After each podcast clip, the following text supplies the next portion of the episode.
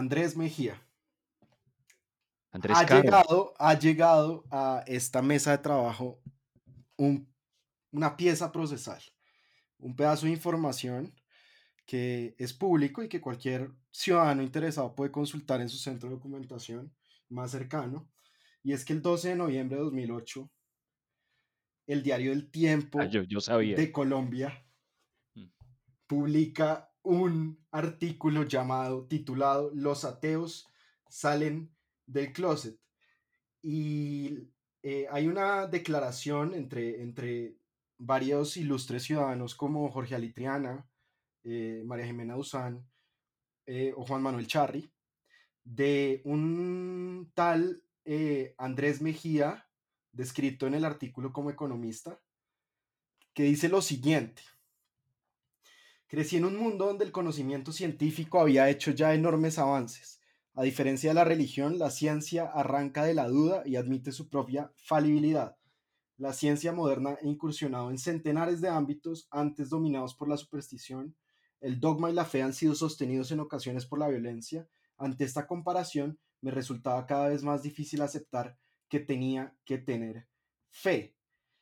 Pero quizás lo más eh, sorprendente de este artículo, Andrés, es que el tiempo lo acusa a usted de estar fundando una sociedad atea en Colombia en 2008. Entonces, antes de empezar en este episodio, yo quiero darle oportunidad legítima para su defensa.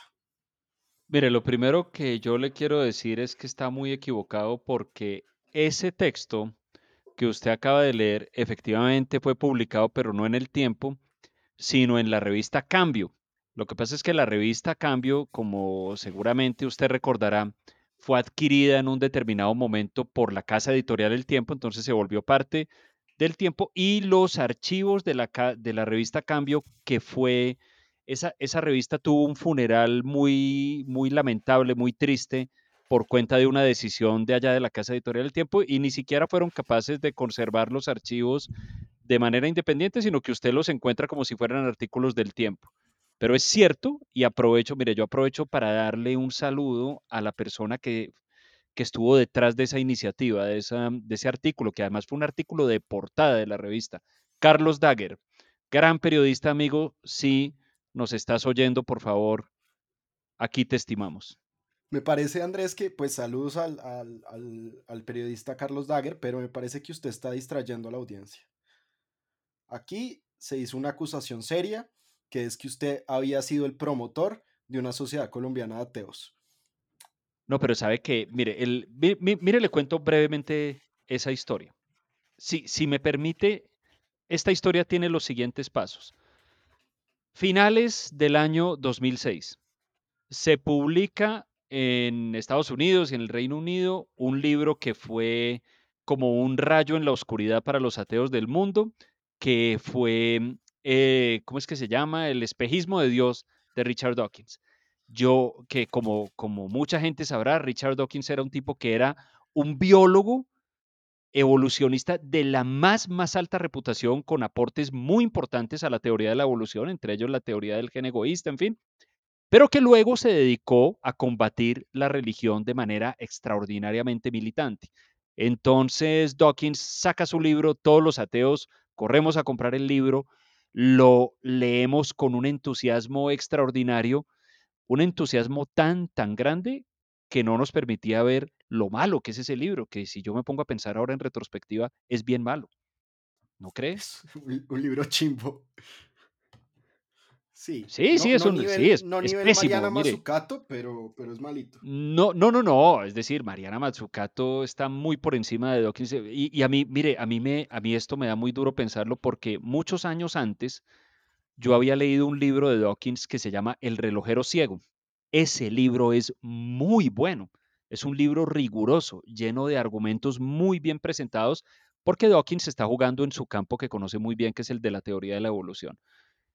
En este campo del ateísmo, él se vuelve un poco loco y entonces, por ejemplo, hay, discusiones y hay argumentos que yo no digo que tenga que contestarlos, pero los despacha de una manera olímpica, absolutamente perezosa. Por ejemplo, yo no digo que uno tenga que debatir si el famoso argumento ontológico para la existencia de Dios de San Anselmo de Canterbury, un filósofo medieval, que con este argumento supuestamente prueba la existencia de Dios, pero yo sí creo que merece un comentario, porque además es un argumento supremamente ingenioso. No es fácil verle, verle, ver, ver dónde está la bolita en ese argumento. No, Dawkins pasa por eso por encima y simplemente dice que es una bobada. En fin, muy malo ese libro, pero entonces ese libro empezó a motivar, a energizar, como decía usted cuando hacía campañas políticas en Estados Unidos, a energizar a los ateos de Colombia y a irlos juntando. Y, mire que... Y ahí llega, llega usted, ahí llega usted y Carlos. Claro, no, yo, está, yo, no, pues yo no llego, sino que andaba por ahí, pero es que fíjese que en esa época yo trabajaba con mi jefe de esa época, era un notable ateo que se llama Tito Livio Caldas, que ya no está con nosotros, falleció hace unos años. Y yo trabajaba eh, con él desde hacía unos años y, y además pues compartíamos muchos otros intereses y él, él sí que se emocionó con este libro y entonces él, él empezó a mover este, este tema y Carlos Dagger, que es el periodista que mencioné ahora, ateo también y, también lector entusiasta del texto de Dawkins, él trabajaba en la revista Cambio, era el editor de salud, ciencia, estos temas, y él se le midió a proponer como artículo de portada un tema de los ateos en Colombia. Y ese fue el origen de esa portada. ¿Y la, y la sociedad de ateos, Andrés? No, no, no, yo la verdad no, no sé, porque mire que Tito Livio sí quiso en algún momento, él mencionó la, la, idea de crear como una especie de sociedad de ateos en Colombia. Es probable que yo le haya dicho que sí, no sé, pero la verdad yo nunca hice nada en serio para semejante propósito. Yo lo, lo único que recuerdo es que una vez en Washington, creo que esto fue año como 2010 o algo así, iba a haber un Congreso Mundial de Ateos. Y a ese Congreso Mundial de Ateos iba a ir un montón de gente supuestamente y los oradores eran, lo mejor dicho, más predecible no puede ser. Dawkins, naturalmente. Hitchens, que, a diferencia de Dawkins, Hitchens por lo menos tenía gracia y era un buen escritor y sus argumentos eran por lo menos había algo de gracia en esos, en esos argumentos, como los argumentos con los que defendía su, defendía su alcoholismo y todo eso. Em, Daniel Dennett, que es un filósofo muy importante, independientemente del tema del ateísmo, es un filósofo muy importante en los temas de filosofía de la mente. Yo lo había leído mucho en la universidad. Un libro de, de, Dennett en particular que se llama La idea peligrosa de Darwin es, uno de los libros que yo considero que me han formado a mí, pero él también es un ateo militante. Y Sam Harris, que me parece que es muy bobo, pero y anda por ahí todavía.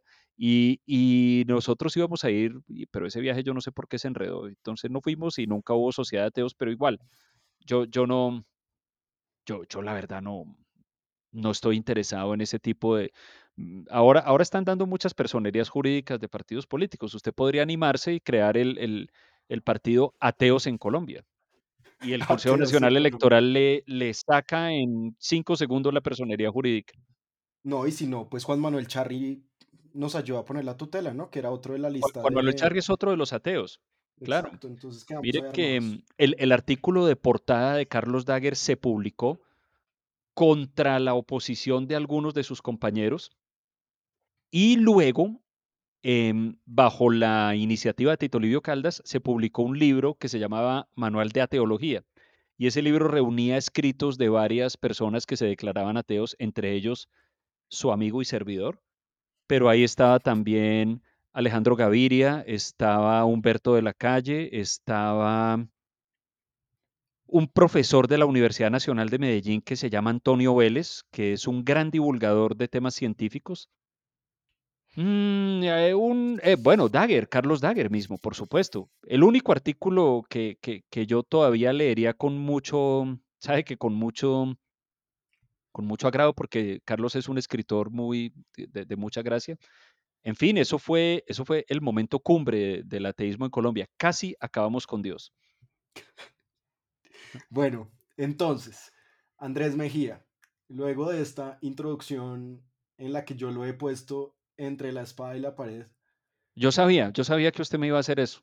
Usted no, no resistía la tentación de exponerme en público y, y usted ni siquiera toma en cuenta cuánto puede cambiar la, la manera de pensar y la manera de ser una persona en 15 años que han pasado. Pues es para eso, de eso se trata este episodio terrenal. No, porque El, ahora usted seguro me va a cortar, no me va a dejar hablar. claro. Eh, la, la, la vez pasada creo que lo- usted habló lo que, lo que quiso. Este, este es, esta es su casa. Y mm, lo que es cierto, Andrés, es que la vez pasada usted y yo, mm, digamos, nos confesamos como ateos.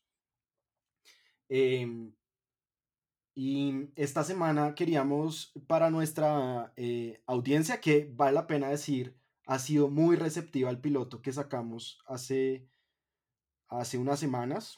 Creo que por lo menos varias personas lo han oído. Como diría usted, centenares de personas lo han oído. Yo eh, digo miles. comentarios, usted dice miles, sí, Oiga, pero de verdad que hemos recibido una cantidad de comentarios que nos tienen profundamente conmovidos, ¿no? exactamente, sí. Y Sugerencias, comentarios, reportes de sintonía. Bueno, ¿qué podemos sí, decir? O sea, ustedes son nuestra razón de ser. gracias totales, como dicen los, los. Gracias totales. Como dicen los, así, así dicen, usted ha visto que hay uno, hay gente aquí en Colombia, sobre todo en Bogotá, que hablan, que dicen el, el laburo, que estoy buscando laburo. Sí, Y eso dicen gracias totales. Y eso como, totales. como le leí una vez a alguien en Twitter, mire, eso solo se le oía bien a Cerati. Entonces dejen, dejen esa vaina de, de gracias totales. bobada. Sí, sí, sí. Eh, Y eh, si, y si siguen buscando laburo, nunca van a conseguir trabajo, uy, Andrés, digo yo. está epigramático. Esa salió bien. Salió bien. Venga la noto. La Moleskine, como dice usted. Eso. Eh, eh, bueno, entonces nos declaramos ateos, pero queríamos antes, nosotros estamos dilatando realmente, y es, pues la idea es no grabar nunca los episodios sobre Keynes y seguir hablando. Mentira, vamos a grabar los episodios de Keynes después de Semana Santa porque Lo, cual es, es, muy, es muy paradójico porque es mandar a Keynes al largo plazo y eso no, eso no, no, no va con, con el personaje. y Keynes diría en el largo plazo todos vamos a estar muertos. Claro. Y, y entonces hoy vamos a hablar de mortalidad y de vida y vamos a dejar ¿Por a qué? ¿Por qué de especialmente hoy de ese tema? pues porque hoy la familia colombiana está saliendo de Semana Santa de Semana Santa, ¿cierto? Entonces, cuando usted vaya, cuando usted vaya en su carro con su familia o en el bus intermunicipal o esté en la sala de espera de algún aeropuerto nacional y vaya para cualquiera de los destinos que ofrece nuestro país, esta es la oportunidad de oírnos y es nuestra oportunidad de acompañarles. Exactamente. Y em, En el trancón de Bogotá Girardot, en algún trancón de la Ruta del Sol, en un pare y siga de alguna de las carreteras que tiene nuestro país. Yo espero que estemos sonando en todos los Endulza tu paseo de Colombia, las Exactamente, muy, muy bien. y, y es una razón con la que, o sea, queríamos lanzar este especial de Semana Santa con el mayor cariño, em, porque usted y yo somos además de ateos, unos lectores recurrentes de la Biblia, del Nuevo Testamento y del Antiguo Testamento. Y a mí, yo cuando oigo a esos ateos que son como los cuatro jinetes de la eh, del apocalipsis, como ellos se llaman, o cuando oigo a los ateos colombianos, que a veces son como de la línea eh, leninista radical, que es que las iglesias solo iluminan cuando se están incendiando, o la que a mí me parece más desgraciada, que es la de el, ate- el ateísmo metafísico, de somos un, punto en el universo y yo no sé qué pues a mí me dan ganas de empezar a hablar de, la Biblia y de religión y creo que es, es, este episodio es para eso, para que hablemos un poquito de la Semana Santa y de la religión y cómo usted y yo leemos la Biblia y qué nos gusta de la Biblia y qué no nos gusta de la Biblia. Y no sé si está de acuerdo, pero a mí me gustaría empezar con la pregunta, Andrés, ¿qué significa ser ateo? Pues, pues sabe que, mm, mire, yo he encontrado que eso significa muchas cosas para, para diferentes personas, para, para mí significa simplemente que hay un cierto tipo de, no sé cómo llamarlo, entidad, no sé qué, que no, que no aparece en mi concepción de las cosas que existen. Sabe que a veces yo pienso que esto, esto me recuerda un poco a, mm, se acuerda de la, la, famosa anécdota, la frase de Pierre-Simon Laplace, el famoso físico y matemático, gran físico y matemático que, que mm, francés del siglo eh, del siglo XVIII, principios del XIX, que fue examinador de Napoleón Bonaparte en la Academia de Artillería, en fin, y que Gran amigo de este podcast. ¿Cómo? Gran, amigo. de este podcast. Ah, sí, sí, amigo, muy, muy amigo. No, es decir, imagínese. Y, pero usted se refería a Laplace o a Napoleón? Yo diría que los dos. Sí, los dos. Tendremos que hablar en qué medida cada uno. Y entonces a, la anécdota dice que a Laplace le preguntaron si él creía en Dios y él dijo, yo no necesito esa hipótesis. Esa respuesta, pues, dicha por él es un poco, puede, puede sonar un poco arrogante, pero... En, pero dicha por usted no. Yo no, porque yo le pongo humildad a la cosa y yo estoy muy lejos de, una inteligencia como la, la de Laplace. Pero mire que un poco es eso, es decir, es en mi concepción de las cosas que existen, no están las cosas que usualmente se reputan como existentes en una, en una visión religiosa del universo, pero mire, a esta altura de mi vida, es decir, 15 años después del libro de los ateos, es eso y nada más. Yo no estoy contra la religión, la verdad no lo he estado, no, no, no, no me interesa, no, no tengo nada contra, contra la religión. Y reconozco en la religión una manifestación humana que yo estoy seguro que es prácticamente universal que una razón de ser ha de tener. No creo que la razón de ser sea la, que eso sea que prueba la existencia de, las entidades a las que se refiere, pero sí hay algo interesante allí. Sabe que el, en mi proceso de salir del ateísmo militante, una de las lecturas más influyentes que, que tuve yo fue la de un primatólogo, es decir, una persona que estudia primates como nosotros, que somos los más glamorosos de los primates, mm, que se llama Franz de Waal, un primatólogo belga. Y Franz de Waal tiene un libro muy bueno que se llama algo así como El bonobo y el ateo, que habla de los bonobos, los famosos eh, simios, que, los, los, famosos primates que, que son célebres por sus prácticas sexuales, ¿no? Y en ese libro, Franz de Waal dice lo siguiente, le quiero leer la, frase que la tengo aquí enfrente. Dice, para mí, entender la necesidad de religión es un objetivo muy superior al de denigrar de la religión o, atacar la religión. El, el, punto central del ateísmo, que es la no existencia de Dios, me parece monumentalmente poco interesante. A mí em, eso, eso contribuyó a abrirme los ojos en un sentido en que esa cosa de los ateos militantes, de estar todo el día dando que Dios no existe y no sé qué, realmente ese es un tema poco interesante. Un tema bien interesante es qué hay en, en nosotros, en nuestra experiencia de las cosas, en, en la evolución de nosotros como especie que hace que ese tipo de creencias sean, pensaría yo, casi universales. A eso se dedica el libro de Franz de Waal, que yo lo recomiendo mucho. lo que dice ahí básicamente es, mucho más interesante es estudiar esto cómo evolucionó y cómo llegó a ser tan importante para nosotros. Y algunas personas se definen como cristianas o católicas en el sentido de que creen en Dios, en Jesús como Dios, pero dicen no creo en la iglesia. Y de alguna manera lo que usted está diciéndonos es casi lo contrario. Como, es como lo contrario, sí.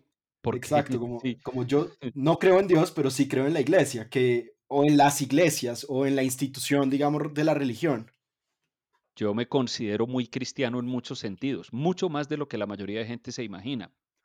Es decir, habría mucho que hablar al respecto, pero pues yo... sus, sus, críticos de Twitter dirían que un gesto muy cristiano suyo es la, salir a la calle sin billetera, por ejemplo. Por ejemplo, claro, exactamente. ¿Por qué? Pues porque yo confío en la, en la benevolencia, de, no, y, en la benevolencia de los demás y algo así de ver como bienaventurado el que sale a la calle y se le olvida la, billetera porque sus amigos lo invitarán a almorzar o algo así.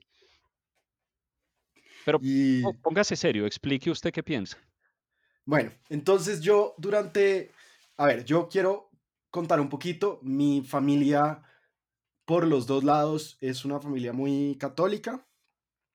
Y desde chiquito, pues yo fui educado en, en el catolicismo y aunque estudié en un colegio que se autodenomina liberal, pues teníamos clases de religión y e íbamos a la iglesia y había curas y tales. Em, y yo desde que tengo por ahí unos 15 y unos 16 años empecé a dudar seriamente de... Tuve como, he tenido como dos momentos, como la duda sobre la institucionalidad de la iglesia, que me parece que no es el tema del que vamos a hablar hoy y me parece menos interesante. Y después tuve uno más ontológico, digamos, si se vale la palabra pomposa, sobre la existencia de Dios y en particular sobre la divinidad de, de Jesús. Em, y poco a poco me fui transformando, fui pasando de, de esa fe, digamos, infantil, de ese miedo a la religión, a un agnosticismo, digamos, metodológico en el sentido de que yo decía y aún lo sostengo que es una hipótesis que no es comprobable y por lo tanto pues no puedo creer en ella. Pero de ahora digamos, de, como dicen en, en España o sus amigos del laburo, de un tiempo a esta parte, me, pues pienso que lo más honesto es decir que soy ateo porque no creo que el Dios con el que yo me eduqué, ni el Dios de las religiones abraham, habrá, habrá, ¿cómo se dice? Habrá... Abrahámicas. Abrahámicas, eh, sea pues una entidad existente y mucho menos, y, y por lo tanto una entidad que, que tenga efecto sobre el mundo. Entonces, por eso creo que soy ateo. Em, sin embargo, como usted sabe, pues yo tengo un interés muy grande por, por las religiones y sobre todo por los textos religiosos que me parecen de, de una gran riqueza y sobre todo muy bellos. En particular, pues el libro del que vamos a hablar hoy, que es la Biblia, o los libros de los que vamos a hablar hoy, que están contenidos en la Biblia. Entonces, sí siento como que me acompaña en, como en mi vida, la religión, los textos sagrados, digamos, que creo que son sagrados en el sentido de que son producto de miles de años y de personas que los escribieron con devoción y con cariño y con amor y con muchísimo, pues, eh, con, con, con mucha brillantez. Y de alguna manera los siento como propios porque pertenezco a la civilización que esos textos inventaron. Y entonces tengo el mayor de los respetos, del cariño, me siento parte de la, del, lo que, lo que llaman eh, la civilización judío-cristiana, siento que soy uno más, me siento de alguna manera católico en el sentido literal de la, de la palabra, es decir, y esto lo podemos hablar del mundo, como de las muchas cosas del mundo, y, y por eso, pues, por eso estamos acá en Terrenal, creo yo, no sé. Mire que mm, hay algo muy interesante con esto de la Biblia. Y es que la, razón de ser de, este episodio, yo, si me permite, le podemos contar a, a, todas las personas que nos están oyendo. Nosotros no teníamos pensado grabar este episodio, ¿no? No, no teníamos pensado grabarlo. Nosotros habíamos hecho una programación inicial cuando lanzamos o cuando planeamos este, este podcast e íbamos a pasar del piloto del, del que lanzamos la, la ocasión pasada, a la serie de episodios sobre, sobre el gran economista John Maynard Keynes, pero en conversaciones personales nos dimos cuenta de algo y es que tanto usted y yo tenemos una fascinación por la lectura de la Biblia. Y yo creo que eso es mucho más que una fascinación literaria, en parte lo es, nos gusta mucho, no todos los libros por igual, y algunos más a usted, algunos más a mí, en fin, pero hay algo más en eso y, yo estoy seguro que usted comparte esta experiencia y es la experiencia que yo quiero compartir con la gente que nos oye y es la siguiente. Mire, yo con el paso del tiempo yo me he convencido de que la, de que la humanidad, que es relativamente antigua ya, ha hablado y ha hablado cosas muy interesantes a través de símbolos, a través de, a través de formas y de expresiones en las que no está explícito necesariamente un significado como estamos acostumbrados en la comunicación de hoy. A mí me parece fascinante tratar de sumergirse en esas simbologías para entender, yo quisiera tratar de alguna manera de llegar a, a, lo que había en la mente y en el corazón de esas personas que consideraron importante llevar eso a un plano simbólico y que lo hicieron también, que son textos que han sobrevivido miles de años. Yo sí creo un poco en ese, en ese concepto que, por ejemplo, se puso muy de moda con los escritos de, de, de Nassim Taleb, de Nassim Nicolás Taleb, de que algo deben tener las cosas que sobreviven tanto tiempo. No necesariamente estamos diciendo que sean buenas, pero algo tienen, alguna virtud tienen, aunque sea una virtud evolutiva. Yo creo que en los textos, cuánto tiempo, cuánto, tendrán los textos más antiguos de la, de la Biblia? ¿Tres mil años?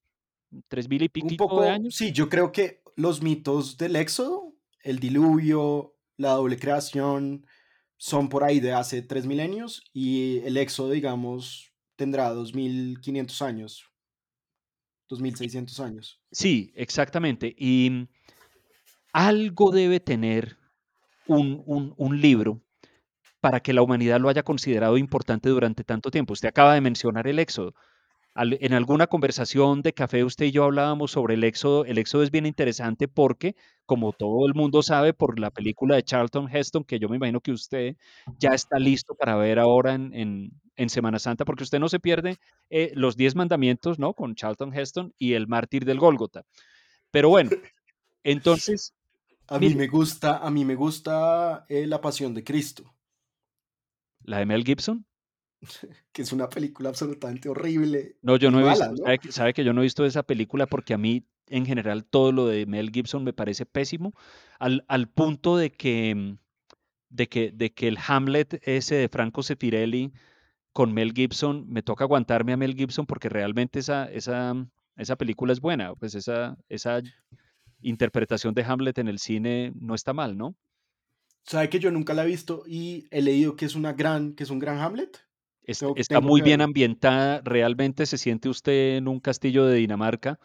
Y, y pero bueno, está Mel Gibson, pero ¿qué, ¿qué, le vamos a hacer? Pero mire, volviendo al, al, al punto, como todo el mundo sabe, Moisés es el protagonista de una historia que es la historia del Éxodo, que es la historia que de hecho da origen a, estas festividades, ¿no? Porque antes de ser la Semana Santa era la Pascua que celebraban, que, que celebraba el pueblo israelita eh, y que lo celebraba de manera muy, muy especial, al punto que es el, el momento escogido en la narración de los evangelios para que Cristo muera y de esa manera se ofrezca en sacrificio a Dios el Padre por la salvación de la humanidad. No podía ser otro, el momento más importante del año en el que se conmemoraba la Pascua judía. Pero como conversábamos usted y yo, parece ser, según los historiadores expertos, que no hay ninguna evidencia ni de que Moisés haya existido, ni de que ese hecho haya, haya ocurrido. Supongamos que no ocurrió.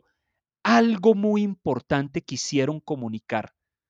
Esos, es, eh, eh, esas personas hace miles de años a través de esas simbologías tan extraordinariamente bien elaboradas y lo que yo quisiera es acercarme a eso, tratar de penetrar esa, esa, esas capas simbólicas a través de cómo, de la lectura y lectura y relectura de esos textos. Yo no sé si esa es su experiencia, si tiene otra. Yo, yo pues me, me fascina lo mismo que usted dice, como la experiencia de, las personas que escribieron los libros y yo tengo como una doble eh, fascinación al leer estos textos antiguos. Uno, para mí es muy importante las palabras y las historias textuales, entonces me gustan las traducciones y me gusta, yo no leo ni hebreo ni, ni el griego de los evangelios, entonces pues las traducciones son muy importantes, pero sí me gusta como el lenguaje y creo que hay textos sobre todo en, en, la segunda mitad de lo que nosotros llamamos el Antiguo Testamento, los salmos, el cantar de los cantares, que me parecen muy bellos. Entonces eso me parece muy fascinante, la belleza escrita, que también yo creo que está en la belleza, en, perdón, está en, los, en, los, en algunos de los evangelios y en las cartas de San Pablo, que también usted y yo hemos mencionado, de, la, pues de las que hemos hablado en nuestras conversaciones. Y la otra cosa que me fascina y que tiene que ver con una cosa que usted decía, es cómo estos textos son también eh, historias del conocimiento, son historias de las ideas.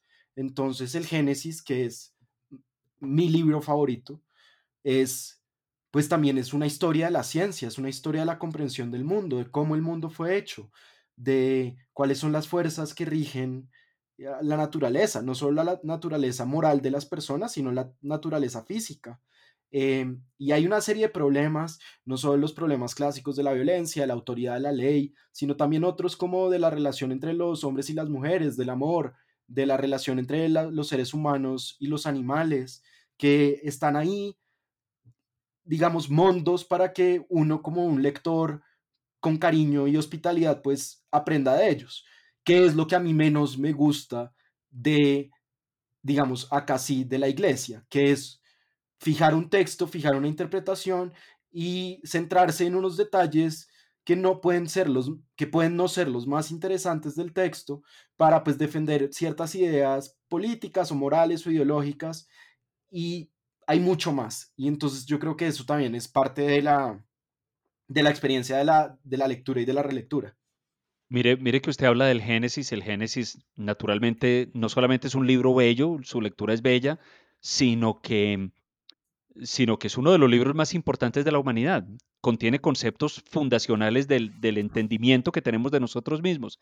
Piense en este nomás. Mire, yo, yo, yo cuando pienso en el Génesis y en particular en los, en los pasajes iniciales del Génesis, pienso en aquellas personas que trataban de alguna manera de hacer sentido o de representar la realidad de la, de la vida humana, que es una realidad de, de profundo sufrimiento, es una realidad de escasez, es una realidad de dolor, es una realidad de, de, de carencias, es una realidad en la que los hijos se paren con dolor, en la que el pan se consigue con el sudor de la frente, y yo me pregunto si una manera de dar sentido simbólico a todo esto es la historia de, de la caída de los humanos, de la gracia divina, por cuenta de lo que en la teología se llama el pecado original, que además está muy bien escrito en el Génesis.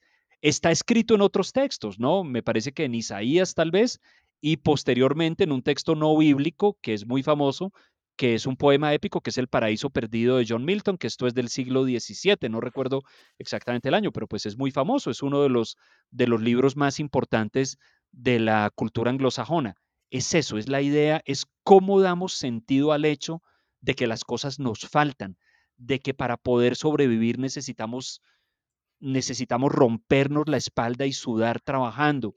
Yo incluso creo que eso ha tenido, y algún día tendremos ocasión de discutirlo, repercusiones políticas importantes y repercusiones importantes en el desarrollo, por ejemplo, de la teoría económica, ¿no? Yo, yo, yo, yo le he dicho que yo considero a, a San Agustín el primer economista moderno porque es el que más se vale de esa noción para establecer que nuestra realidad fundamental es la escasez.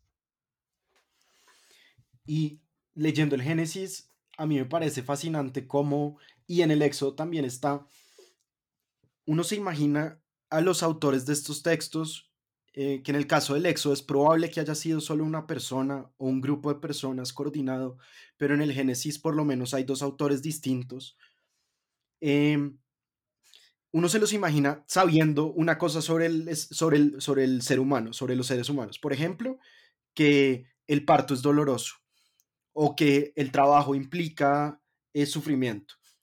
Y lo que hay detrás es una pregunta por la historia de esos hechos, de esa realidad. ¿Cuál es la historia del parto con dolor? ¿Cuál es la explicación? Que es también una historia. Entonces acá la historia del conocimiento se vuelve una narrativa y eso me parece precioso como está en esos primeros libros, en esos dos, en esos dos primeros libros del Antiguo Testamento, de, lo, de, la, de la Torá.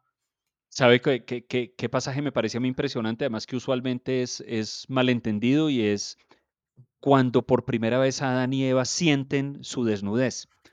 Ellos cometen el pecado que consiste en, comerse la fruta esa. Y no es que alguien venga y los vea desnudos e inmediatamente se den cuenta de eso, no, inmediatamente sienten su desnudez. Es decir, el haber cometido el pecado y en ese sentido el haber caído de ese estado original de la gracia divina, los pone en una situación en que por primera vez sienten vergüenza. Algo, insisto, muy profundo de manera profundamente simbólica, estaban tratando de comunicar, estaban tratando, o probablemente ni siquiera de comunicar, sino de dejar registrado las personas que escribieron esto, y yo creo que no hay, no hay, no hay empeño más extraordinario que el tratar de penetrar en esos, en esos códigos simbólicos. Que además la historia, eh, la narración de la, de la falta es muy rara, ¿no? Porque es hay un árbol en el jardín, hay una advertencia que no se puede comer de eso, es el árbol de la sabiduría. Y entonces están las preguntas que uno le puede hacer al, al texto, que es, ¿por qué Dios pondría ese árbol en la mitad del jardín? Porque un Dios que conoce el pasado y el futuro pondría una tentación tan grande para unos niños, porque Adán y Eva, pues, son unos niños, no son unos infantes, literalmente, están aprendiendo a hablar, están aprendiendo las palabras. Es, yo creo, entre paréntesis, uno de los, de los grandes libros sobre la adolescencia, el Génesis, como sobre el descubrimiento del mundo y el descubrimiento de, de sí mismo. Y entonces están esas preguntas que uno le puede hacer, ¿cuál es el origen de esa prohibición? Y lo que yo siento, y es como mi lectura del, Génesis es que Dios necesita la, la caída para empezar la historia humana. Dios aparece como este gran narrador, de hecho crea el mundo y las cosas con palabras, y necesita que haya acción humana, necesita que los seres humanos sean personajes en una historia, y para eso necesita que Adán y Eva salgan del jardín. Y creo que la mejor manera de sacarlos del jardín es con esa falta, con esa, con esa violación, digamos. Em, y hay uno de mis personajes favoritos del Génesis, que es la serpiente, claro, que yo creo que, que representa precisamente la adolescencia, el cambio de piel, la transformación. Y, claro. y, y, entonces se activa la historia con esa caída. Y de hecho, e, en, tal vez de lo, en uno de los gestos más bellos de toda la Biblia, antes de que salgan del jardín, Dios viste a Adán y a Eva les da un vestido para que salgan protegidos al mundo que él mismo ha creado. Entonces, pues es una cosa, a mí me parece, de lo más conmovedor que se ha escrito. Hay, hay, hay, hay, una parte del Génesis que a mí me gusta mucho y permítame, me salto unos años porque entre lo que, mm, entre lo que usted está narrando y lo que yo voy a hablar, hay, hay muchos años, ¿no? Y esos años en el Génesis no, los redactores del Génesis tienen un recurso para llenar los vacíos que es empezar que fulano engendró a fulano y fulano engendró a fulano y fulano engendró a fulano y resulta que cada uno de los fulanos vivía como 400 años, ¿no? Entonces así se llenan esos vacíos, pero em, me parece que una parte muy hermosa de la historia del Génesis es el, el, relato del diluvio, el relato de Noé, el arca de Noé, el diluvio universal, famosísimo naturalmente.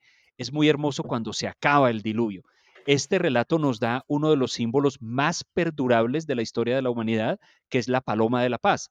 Recuerde que cuando, que cuando Noé está en el arca, ¿no? ahí con todos los animales y con su familia, siguiendo las instrucciones que le había dado Dios, y Noé necesita saber si el diluvio ya terminó. Yo no me acuerdo, pero hace varias cosas, deja ir varios, eh, un par de animales, eh, deja ir una paloma y la paloma regresa con un ramo de olivo en el pico y así es como Noé y los humanos se dan cuenta de que la tierra está otra vez en paz. Y hay una cosa bellísima, no la recuerdo en este momento, pero sabe que es que a mí me parece que una de las nociones más bellas que hay en la vida humana es la del pasar de las horas, que a su vez es el pasar de los días, las estaciones, lo que viene y va, la lluvia y el sol, el verano y el invierno, el día y la noche, es, eso me parece bello. Por, eso a mí, por ejemplo, me encantan los libros de horas medievales, ¿no? que son libros de oraciones muy relacionados con, con los ciclos de la vida. Y hay una parte muy bonita del Génesis que estoy aquí tratando de buscar, pero creo que no la voy a alcanzar a encontrar, pero dice algo así como, ya, cuando, cuando, cuando el diluvio se había acabado y Dios le promete a Noé que no va a volver a ser nada semejante, y la tierra, y, y entonces la tierra está ahí, nuevamente, restaurada. Y aquí la encontré y, y entonces el tiempo para sembrar y el tiempo para cosechar y el frío y el calor y el verano y el invierno y el día y la noche no cesarán. Eso me parece absolutamente maravilloso. Va, va también a una, no, una de las canciones que usted cantaba cuando era hippie allá en San Francisco que, que dice que para todo hay un momento, ¿no? Eh, usted, usted no estaba en. Usted no fue corista Ana y Jaime, y Jaime, creo, ¿no? Me presenté, pero no. Pero, y sabe que hay una, hay una, hay una cosa, bueno, em, para organizar un poco, porque pues, Oiga, pero, apenas pero venga, vamos. pa- pare, pare, pare un poco, porque es que en este momento Sí, señor. todas las personas que nos están escuchando quieren salir a leer la Biblia. Usted que es un, yo lo considero usted un erudito, un, un, un verdadero hombre de, de, de saber. Ajá. ¿Qué traducción nos recomienda de la Biblia? Em, bueno, entonces, si las personas eh, de nuestra audiencia leen inglés, usted no me permitiría que yo dijera otra cosa distinta a la, a la, a la Biblia del rey Jacobo, a la, a la, a la versión oficial de la iglesia anglicana traducida por órdenes del, de Jacobo Estuardo en 1611, que es una edición preciosa, bellísima y completamente accesible si se habla inglés. En Conocida español, como la King James Bible. la King James King Bible, James exacto. Version. Sí, Mire, Eh, Andrés Caro tiene razón y, y- y está probando lo que yo acabo de decir, que es un gran erudito. Mire, obviamente no, no, no, pues no, no necesariamente todo el mundo está interesado en leer en inglés. Además, hay personas que disfrutan más, sepan o no sepan inglés, de la acuerdo. lectura del español. Pero si quieren un plato fuerte del más maravilloso inglés literario, esto es siglo XVII, ¿no? La King Sí, James Version es impresionante. y yo Y en diría, español, Andrés, en español yo diría también hay que irse a las primeras traducciones protestantes de la Biblia. Y yo creo que la más bella que se consigue en las librerías, Alfaguara la editó, la lleva editando muchos años, pero ahora se consigue por, en Colombia, en América Latina, es la que se llama la, la Biblia del oso, del oso, claro, claro, eh, sí. que del, de un traductor o ¿Y también conocida como la? Reina Valera. Reina se Valera. llama la Reina Valera, es la Biblia del oso porque en la portada original había un oso comiendo eh, de un, creo que de un manzano, es casi como el escudo de la ciudad de Madrid. Y es la primera, es una de las primeras Biblias protestantes de Europa, creo que la traducción es de 1560 o algo así, y es de un, em, ¿cómo se dice? De un sacerdote protestante o de un De, de eh, Casiodoro de Reina. Casiodoro de Reina, así es. Y esa es una Era, Biblia era un, mo- un monje católico que, que se volvió protestante, si no me equivoco. Creo. Yo no sé, yo no sé muy bien esa historia, em, pero, pero eso también es muy bello. Y pues yo ahorita quiero, Andrés, pues me gustaría a mí leer un pedazo de, de, de- de mis pedazos favoritos de la Biblia y voy a usar esa, esa traducción. Eh, y las ¿Va, Biblias, va- a que leer de, de la Reina Valera, de la Biblia del Oso? Voy a leer de la Biblia del oso porque no, porque no me atrevo a leer de la, de la King James. Ok. Eh, pero lo que es cierto es que eh, se consiguen esas Biblias en internet.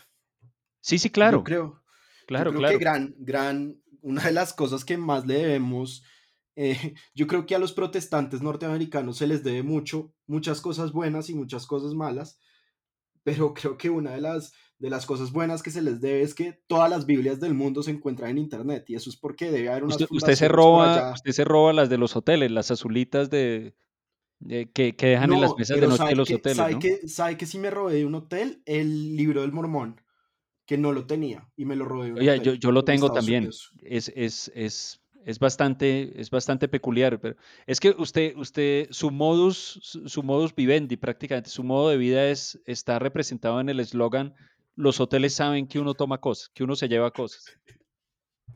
Pues, eh, Andrés, viniendo de usted, me parece que ahí sí, como diría el Evangelio, eh, porque ves en, ¿cómo es que es? La Porque paja, la paja en el la ojo, paja, aje- no, ¿cómo es? la La paja viga en el ojo ajeno Bueno, cuando tienes esa, la esa, esa, esa joda, esa vaina. Es. Pero, pero oiga, lea, lea lo que iba a leer.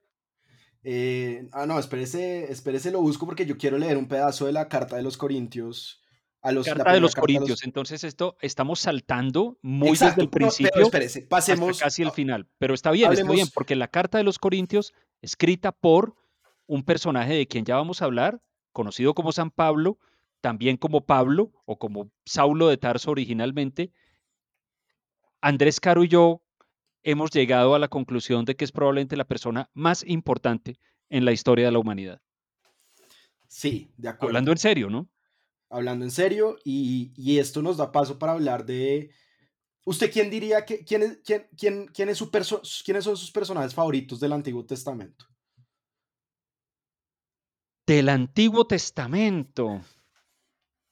En el libro de Job hay una especie de demonios que entra en una especie de juego un tanto cruel con Dios para ver qué tanto daño se le puede hacer a una persona sin que esa persona, que es un paradigma de virtud, un paradigma de obediencia a Dios, de respeto a todo, es hasta un hombre próspero y rico, ¿cuánto daño se le puede hacer sin que, sin que esa persona termine renegando de Dios? Yo, yo creo que ese, ese, ese, ese demonio es bastante interesante, ¿sabe? Como, como, como personaje, pero, pero, pero, por muchas razones también, mire, el, el, personaje del rey David es, es impresionante como símbolo también.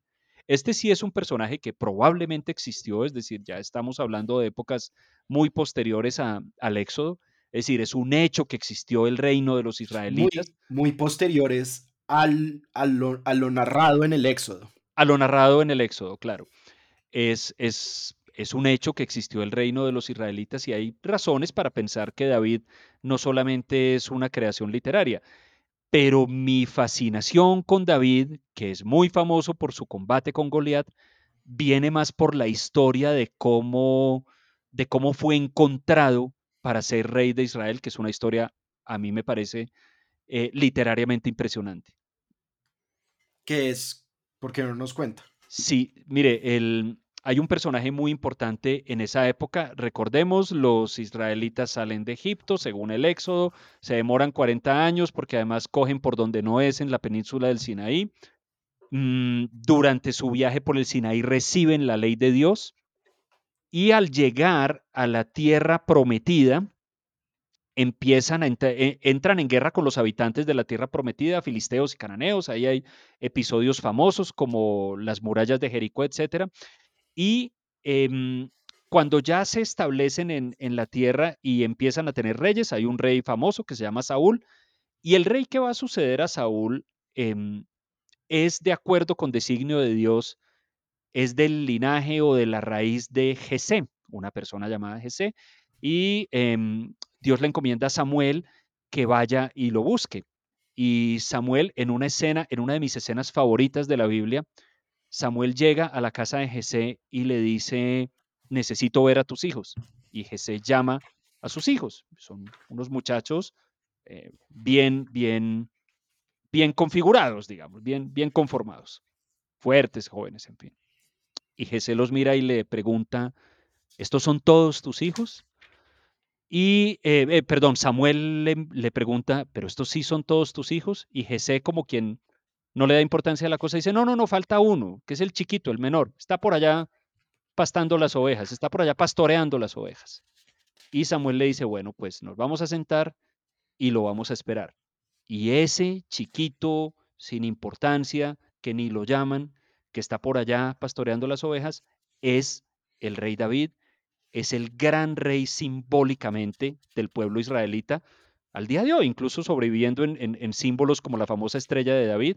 A mí ese relato me parece extraordinario. Viene después el combate contra Goliat, es toda una, es toda una apreciación de, la virtud del hombre pequeño, débil, sin mayores fortalezas físicas, y, eso también tiene una simbología muy, muy poderosa. Que es que es un tema en todo el, o sea, yo creo que, que muchos de esos libros los escribieron segundos hijos, porque todo el Antiguo Testamento es una crítica a la primogenitura, ¿no? Porque eh, Jacob no es primogénito, eh, Isaac no es primogénito, eh, etcétera. José, él tampoco. Entonces, hay como, un, como una reivindicación de los, de los segundones. Pero sí, mire que, que, por ejemplo, yo soy primogénito, ¿no? Yo soy el, hermano mayor y tengo una hermana menor que sí hay que reconocer que en todo sentido es superior a mí. Pues vea, Mm. yo, yo, y ella, ella, ve- ¿usted vendió su primogenitura por un plato de lentejas, Andrés? Yo creo que fue por una lasaña, ¿sabe? Claro, Sí. la- la- sí. Pero Eh, us- usted iba a leer algo. Sí, no, pero yo quiero leer de San Pablo ahorita que pasemos al Antiguo Testamento, pero quiero decir mis personajes favoritos del Antiguo Testamento. Ah, son- personajes, personajes favoritos, claro. Mire, mis personajes favoritos son, yo creo que mi personaje favorito del Antiguo Testamento es Abraham, que es, yo creo, el mejor amigo de Dios. O sea, yo creo que Son, ese son, par de son, son son, panas. son panas, sí, son, son, sí. Se la llevan muy bien y, y mi momento favorito en el Antiguo Testamento, el que más me conmueve, yo creo que sigue siendo la, la cuando Dios viste a, a Eva, que se parece mucho después, poqui- poquitos versos después, a cuando Dios maldice a Caín, pero también lo, lo, lo, digamos, lo sella con protección y dice, nadie va a poder, nadie va a poder tocarte, que se parece como a esas protecciones raras de ese Dios súper caprichoso del Antiguo Testamento. Pero creo que mi momento favorito es el momento de intimidad en que están Abraham, Sara y Dios, y Dios le dice a, a Sara, vas a tener un hijo, y Sara, pues muy mayor, eh, podría tener, yo no sé, 370 años o algo así, digamos. Algo así, como, mínimo. eh, y, y Sara y Abraham se ríen, Se ríen. y, y está esa risa que, que en, en el hebreo es la raíz eh, del nombre Isaac, que es el nombre que le van a poner a ese niño, que es un hijo de la risa, que me parece pues una cosa preciosa, eh, absolutamente. Y hablando de los reyes que a usted le gustan tanto, porque usted tiene esta cosa como autoritaria, que, No, que y que a mí me gusta el- estar, a mí me gusta estar donde, donde hay que estar, ¿no? Cerca del, del- de los círculos de poder. por eso usted mantiene en pajares. Eh, Eh, yo de, aquí- de esta grabación salgo para el Pajares Salinas, que es el, el restaurante favorito de Andrés Caro, eh, que queda en Bogotá y es donde, donde, donde, se, donde convergen todos los, ¿cómo, cómo diríamos? Em, todas las o sea, cabezas del poder en Colombia. la, la, la separación de poderes va a morir a pajares salinas. Exactamente, allá, allá se fusionan todos los poderes. O sea, el Pajares Salinas podría, Pajares Salinas podría decir, el Estado soy yo. Y no se equivocaría, pues. no, no se equivocaría. Sí. Eh, y hablando de esos reyes, de los de Pajares, a mí lo que más, digamos, el momento que más me conmueve de esos reyes israelíes, israelitas, perdón, es el cuando Salomón, eh, la víspera de su coronación, duerme en el templo, eh, en uno de los templos, porque es una tradición, es una tradición que hasta, el, pues yo creo que hasta la Edad Media, que los reyes debían hacer, un, debían hacer una velada en una iglesia antes de su coronación, y, y lo, lo único que le pide a Dios es una, pues es una frase muy bella que dice, "Ah, haz que mi corazón sepa oír, eh, que es la misma frase de, que es la misma palabra para ser justo en el Antiguo Testamento. Entonces me gusta como esa identificación de la justicia Ah, no sabía. oír, Mire qué importante, qué importante ese detalle. Ser justo es saber oír. que me parece, pues es, no sé, a mí me, me parece muy bello. Pero bueno, entonces pasamos al, al Nuevo Testamento porque es lo que yo, de- probablemente lo que más le interesa a nuestra, a nuestra audiencia, sobre todo en esta Semana Santa. Y, y ahí realmente el Nuevo Testamento, sobre todo, se trata sobre dos personas. En primerísimo lugar, sobre Jesús, el Así carpintero o el constructor em, de, de Belén o de Nazaret, no se sabe muy bien. Y Hay, yo hay- diría hay que la mucha discusión parte, sobre, sobre eso, ¿no? El, el lugar de nacimiento de, de Jesús. Los historiadores discuten sin, sin fin sobre eso, porque, porque Nazaret, Nazaret está en, en Galilea y Galilea era un lugar de tan poca importancia en, en, en, en la zona en esa época que no, que, que- que no se cree francamente que una persona influyente haya podido venir de allá. Es lo que creen algunos, algunos historiadores. Pero las profecías dicen que el Salvador venía de, de, Belén. de, de Belén, que es la ciudad de David, ¿no? sí. ¿Estoy en lo Eh, correcto o estoy armando una nueva versión? no, no, no, es La así, la, Mejía version. la, la, exa- la King Mejía version. No, no, no, es así. Y, mm, y yo diría que la segunda parte del, del Nuevo Testamento se trata sobre, pues se trata de San Pablo, Claro, el gran, el gran propagan, pro- propagandista de la, de- del cristianismo, sino, sino el gran inventor del cristianismo, pero es algo que podemos hablar ahorita.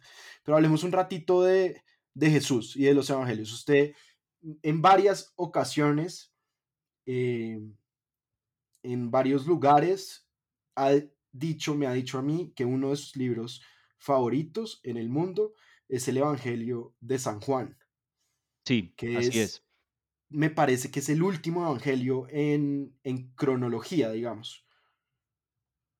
Em, no lo sé, no lo sé porque también sobre eso discuten sin fin los historiadores y cambian de opinión cada rato, porque, porque pues la, la- la interpretación, llamémoslo ingenua de la cosa, es que los evangelios son escritos por la persona que los firma y esas personas de algún modo habrían sido cercanas o, contemporáneas con los hechos. Luego, Lu- lu- luego se hizo canónica o consenso la idea de que los evangelios seguramente habían sido escritos por grupos de personas décadas después de los hechos de la vida y, muerte de Jesús, pero ahora, y en particular en lo relativo al Evangelio de Juan, hay historiadores que están reevaluando y re- reivindicando la tesis de que, les- de que el Evangelio de Juan sí fue escrito por una persona que vivió los hechos, que estuvo presente, que estuvo presente en la muerte de Jesucristo, además.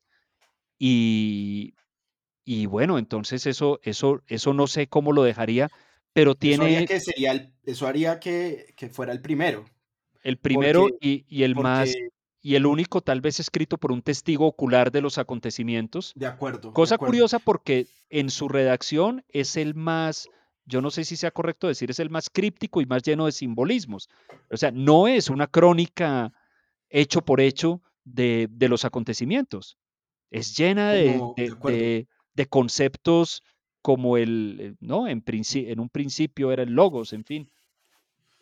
Y por eso es que a usted le gusta tanto, porque es como el de los más ricos como en, en claves. Usted No, como y es tiene de cosas como conspiración, Usted decía ahora, Re- Reina Valera, y mire esto, de aquí en adelante veréis el cielo abierto y a los ángeles de Dios que suben y descienden sobre el Hijo del Hombre. Eso es maravilloso. o sea, y, en, y en la, y en la versión King James está maravilloso. Tiene ese concepto, por ejemplo, sobre el cual nadie, entiendo, está de acuerdo por qué se usa así, ese del Hijo del Hombre, y en, en The Son of Man, en la sí, King James es, Version. que, Pero es un concepto que además que creo que aparece únicamente en, en ese evangelio. Yo, mire, yo, yo, eh, lo del, lo del Hijo del Hombre, no, está también en, está también en Lucas, perdón, en Marcos. Em, y es una palabra griega que es, eh, realmente es como hijo de la persona, porque es antropos, no es hombre en masculino, que es más, aún tal vez más interesante. Y, y con los evangelios pasa una cosa muy curiosa, ¿no, Andrés? Porque porque los evangelios no están escritos en la lengua que hablaba Jesús, ni sus discípulos, que era arameo, que es como un derivado del hebreo, sino que están escritos en el griego, en lo que se llama el griego común, que era como esta lengua franca del Mediterráneo. Y por eso es que la gente dice que están escritos después, quizás por influencia precisamente de, de, de San Pablo, o sea, 50 o 60 años después claro. de, de esta persona, Jesús, o conocida como Cristo, que aparece en otras fuentes, que es una cosa interesante. O sea, nosotros somos ateos, eh, Andrés, pero, pero es casi eh, completamente la visión más ortodoxa y autorizada, es que esa persona, una persona llamada Jesús, existió eh, y fue crucificada por las autoridades romanas alrededor del año, entre el año 30 y el año 40 después de Cristo. Así es, mire que, mm, que, que con respecto a esos hechos de la antigüedad, la, la, la manera como los historiadores tratan de, de averiguar o establecer qué tan verídico puede ser es ver en cuántas fuentes independientes aparece. Lo decíamos ahora hace unos pocos minutos, el relato del éxodo, la salida de los israelitas de Egipto, etcétera, todo esto no aparece en ningún otro texto antiguo. Y hay textos antiguos que hablan de los egipcios. las historias de Heródoto, eh, considerado el primer historiador, hablan de los egipcios. Otros, los mismos egipcios escribían cosas en su, en su en, sus en su lenguaje jeroglífico y sacerdotal. En ninguna parte hay referencia a eso. Sin embargo, sobre el hecho de que en esa época que usted está mencionando, esto es durante el reinado de Augusto, primer, primer em, eh, emperador de Roma, y, los, y el reinado de Tiberio, existió en Judea, posteriormente llamada Palestina, una persona, una entre muchas, que predicaba, que curiosamente se declaró hijo de Dios, que curiosamente declaró ser el Mesías que estaba anunciado en las profecías del Antiguo Testamento. No, hay toda una sección del Antiguo Testamento que contiene las profecías sobre, sobre la llegada futura de un, de un Salvador de la humanidad y que fue crucificado por, los romanos, em, como dice el credo católico en tiempos de Poncio Pilato, la, existencia de Poncio Pilato como, y, su, y su paso por, por el servicio público en Roma está completamente establecida en numerosas fuentes, porque además tuvo otros problemas después y, tuvo como una especie de, proceso disciplinario. Es decir, todo indica que esta persona sí existió y efectivamente fue crucificado, porque además la crucifixión era un procedimiento supremamente usual en, en, en, estas, en estas regiones dominadas por los romanos una cosa interesante es que sí debió haber sido una cosa rara en la misión de, Jesús, porque Tácito, que pues yo sé que usted, como diría usted, gran amigo de este podcast, el, pero gran amigo. El a quien deberíamos dedicarle además un ciclo de episodios en el futuro, eh, lo menciona, o sea, en, el, en los anales de Tácito, en dos líneas dice, en Galilea, bajo el, el mandato de nuestro, hablando de nuestro porque era romano, eh, gobernador Pilatos, eh, fue em, dado, fue, fue, enjuiciado y muerto eh, Christus, dice, dice Cristo, dice Tácito. Entonces sí llegó hasta, hasta Tácito, que era un historiador muy económico, digamos, muy centrado en lo que estaba ocurriendo en Roma, pues algo sí debió haber hecho algo sí debió haber pasado. Aparece también en, en, la, mm, en el libro que es muy controversial de un personaje que es muy controversial, que es Flavio Josefo, ¿no?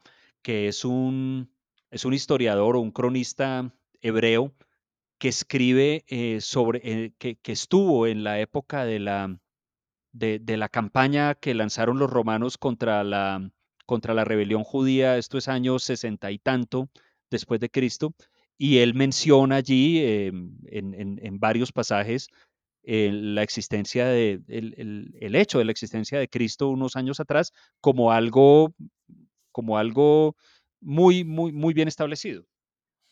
Y, son dos hechos los que los historiadores dicen que se pueden saber, se puede saber a, cierta, ciencia cierta sobre la vida de este personaje Jesús. Uno, eh, su crucifixión, como dijimos, su juicio bajo las autoridades romanas. Y lo que es más interesante, creo yo, es su bautismo por parte de uno de estos predicadores que nosotros llamamos Juan el Bautista. Claro. Eh, que, que, después en, en, el Evangelio de Mateo se vuelve primo de, de, Jesús, pero lo que es cierto es que había este tipo de, ¿cómo decirlo? De, de eh, mm, instigadores populares, claro, de como de profetas.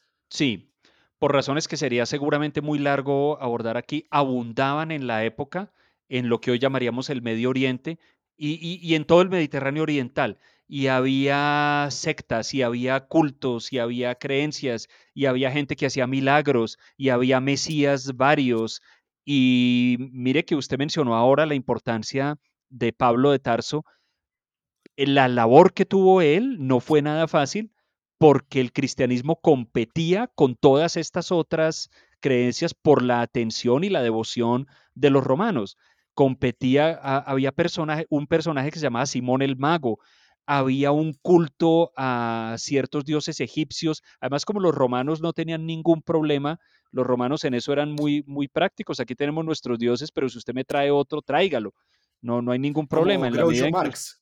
sí, sí, tráigalo, exacto. Y en la medida en que usted no, en, en, la medida en que usted le rinda culto al emperador como debe hacerlo, al emperador Augusto, por ejemplo, que fue elevado a la categoría divina, y en la medida en que usted no deshonre a los dioses, traiga, si trae cinco o seis, no, magnífico. Em, tuvo entonces una, una labor muy difícil y este fue el hombre que, me, me, adelanto un poco, que tomó lo que era una muy, muy pequeña, no voy a decir secta porque no quiero ser ofensivo, pero una muy, muy, muy pequeña, no sé, religión o, o, subdivisión de la religión judía en, en, en Judea y la convirtió en una religión universal.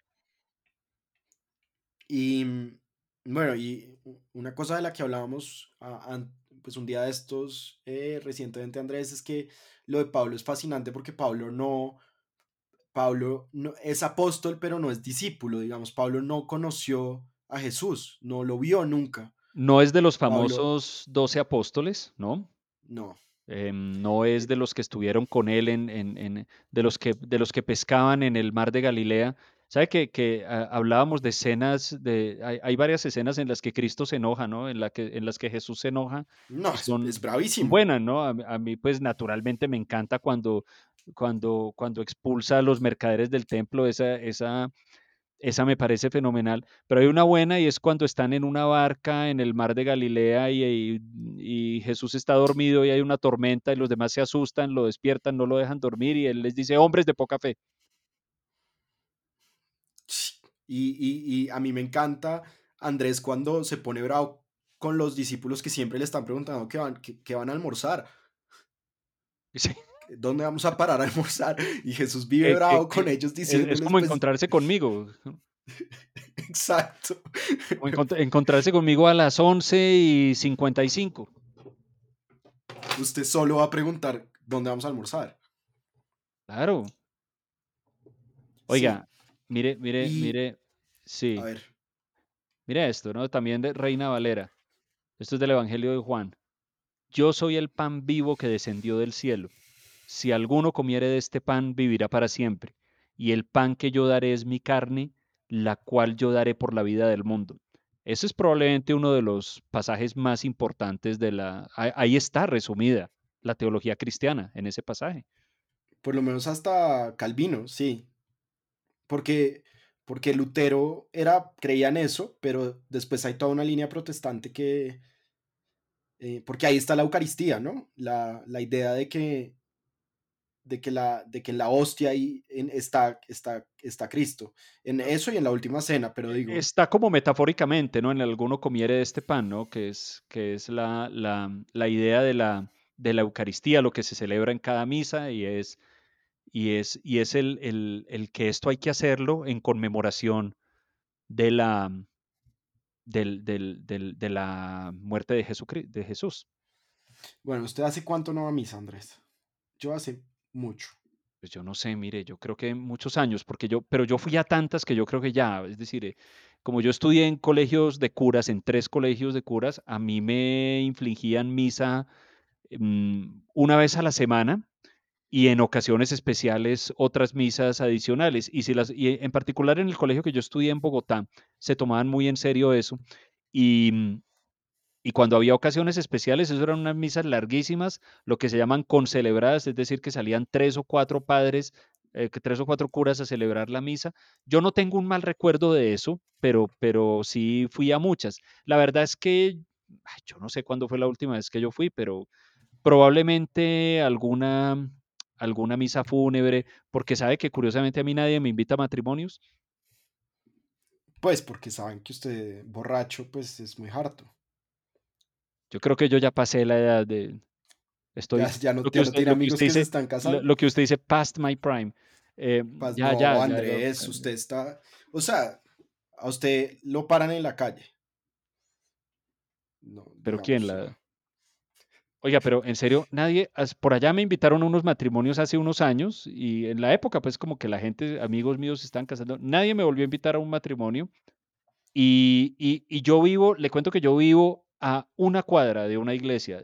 aquí se oye la misa en mi apartamento todos los domingos y a mí le voy a ser sincero y yo sé que con lo que voy a decir probablemente voy a molestar a mucha gente, pero yo sí creo que la misa católica podría tratar de ser un poquito más ceremonial, no sé, yo oigo esas canciones y eso es como Hotel California con, con, con convertida en, música de iglesia, sí. canciones de, no, no, eso no, es decir, a mí sí, yo que serio, la misa, una cosa, la misa, seria. A mí la misa me parece muy aburrida, me parece que yo creo que en gran medida yo leo mi, mi apartamiento de la, de la religión a que las misas sí son pues una experiencia hartísima y sobre todo cuando uno es niño me parecen eso está mal inventado creo yo es a usted lo que le gusta es por ejemplo usted habría sido un buen puritano por allá en Massachusetts en 1630 y pico era el, que el, el rito o el culto consistía en ir a la iglesia el domingo cantar unos himnos y luego un sermón de 40 minutos en los que el, en, en, los que el pastor o el ministro le dice a todo el mundo que son unos pecadores, que Satanás ya viene, en fin, una cosa durísima. Pues a mí sí me hubiera gustado ser puritano de eso, sí. Pues. Oiga, oiga, los cuáqueros, que creo que oficialmente se, se autodenominan la Sociedad de los Amigos, yo no sé si todavía, pero originalmente ellos tenían un, un, rito, un culto muy, muy peculiar. Es que ellos no tienen ministros, no tienen clérigos, porque en su teología, su teología se basa en la idea de que el Espíritu Santo le puede llegar a cualquier persona. Es decir, casi que es un protestantismo, es un luteranismo llevado a consecuencias, a, consecuencias lógicas eh, finales. Incluso, y más, porque, porque muchos de ellos no son cristianos. O sea, en lo que creen es en esa idea del Espíritu Santo y de la gracia. y entonces necesidad de Cristo. Claro, se sientan todos en, una, en un salón, o al menos así era originalmente, se sientan todos en un salón y esperan a que el Espíritu Santo le llegue a alguien y esa persona hable. Y entonces a veces puede pasar, Voltaire tiene en sus cartas sobre los ingleses unas descripciones muy jocosas de los ritos cuáqueros, porque dice que a veces no pasan horas y no habla nadie, y a veces se inspiran cuatro o tres al tiempo y se arma un jaleo en la casa del Señor, dice, dice Voltaire. Entonces, Voltaire que admiraba muchísimo, muchísimo a los cuáqueros por su pacifismo, porque ellos se rehusan ir a la guerra. los alcohólicos anónimos, ¿no? Como ese tipo de reuniones. Oiga, sí, sí, sí, sí. Sí. Pues no, no sé. Em, bueno, Andrés Mejía, San Pablo. Mire, eh, a, mí me pasa que cuando yo converso con usted por ahí, que nos sentamos a tomarnos un café o algo así, usted me trata tan mal en tan repetidas ocasiones, em, que yo a veces siento deseos de decirle, Caro, Andrés Caro, que es usted, ¿por qué me persigues? Y eso naturalmente usted se imaginará ¿De dónde viene? Una cita directa, directa de la, de la vocación de San Pablo. Así es. Un episodio muy importante. Un señor que va para Damasco en caballo, se cae del caballo, una luz según el, según el relato. Esto está en Hechos de los Apóstoles, ¿no? En, en, un libro que también es extraordinario, Hechos de los Apóstoles. Sí, que es como una novela de viajes por el, por el Mediterráneo. Claro, y que tiene episodios como la Pentecostés, ¿no? La, la, la llegada de las, de las lenguas de fuego a, la, a, a, donde estaban reunidos los discípulos cuando, cuando obtienen el don para, y el mandato de irse a, predicar por todo el mundo. Y, y un señor que se llama Saulo y que es un ciudadano romano, pero él es de origen, él, es de origen hebreo, ¿no? Sí, sí, claro, él es judío es un ciudadano romano eh, y, él persigue a los cristianos, que son un pequeño grupo que causa problemas por ahí, y va en caballo hacia Damasco, una luz lo, lo, envuelve, lo ciega, se cae del caballo y una voz le dice, Pablo, no, Saulo, ¿por qué me persigues? Y ahí llega uno de los top ten momentos más importantes de la historia de la humanidad, que es la conversión de San Pablo. Así es. ¿Y por qué es tan importante? Explique. Desarrollo, ok. Desarrolle. Em, pues esta secta de judíos a la que eh, Saulo o Paulo perseguía, pues realmente era una cosa muy minoritaria, que creían que un señor que se había muerto hacía unos 30 años o 20 años, em, o 10 años, digamos, eh, que se llamaba Jesucristo, eh, iba a volver a, venir, la segunda venida, que esta persona había resucitado después de su crucifixión y había y que era además Dios, era la persona de Dios. Eh, pero esto era una cosa minoritaria, no la creían muchas personas y después de esta conversión, este gran político y gran escritor que era San Pablo decide, o yo creo que él no diría que lo decidió, sino que fue llamado a, a una labor de, yo diría, de gran organizador. San Pablo es, como diría usted, el founder de, eh, de del, del, cristianismo. Y entonces dice, esto que es de unos, eh, de unos pequeños grupos de judíos eh, perseguidos realmente, que eran esos grupos que había fundado Pedro, el, el gran discípulo de, de, de Cristo, y dice, no, esto realmente tiene que ser mucho más grande. Y esto no tiene que mirar, como usted dice, al oriente, sino a occidente. Y entonces nos vamos a ir a empezar a fundar pequeñas iglesias en casas en todo el Mediterráneo. Y por eso, y por eso San Pablo, que termina muriendo en Roma, pues termina, eh, como diríamos, asesinado, ¿no? Crucificado, colgado, yo no sé, en Roma, pues atraviesa todo el Mediterráneo con algunos de sus discípulos, entre ellos em, Lucas, em, y empieza a, fundar iglesias. Así Esas iglesias son las de la carta a los Corintios, pues los Corintios son una iglesia en Corintio, en Corinto, en Grecia, eh, y así va fundando iglesias. No sé eh, en, las, en las ciudades. En las ciudades de la antigüedad, del Mediterráneo Oriental y, de Roma, es absolutamente central la labor que él hace.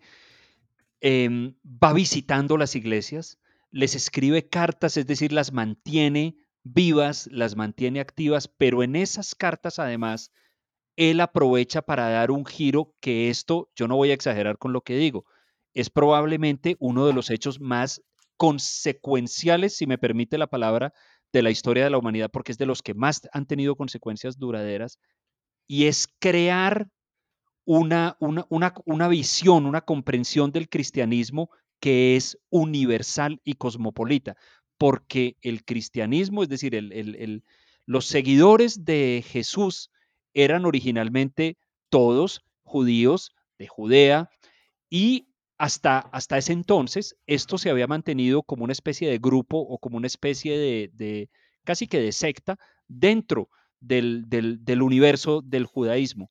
La persona que llega y dice, esto lo voy a sacar de acá y lo voy a volver universal. Y esto no es un mensaje para los judíos, esto es un mensaje para todo el mundo, es y es únicamente de su puño y letra Pablo de Tarso.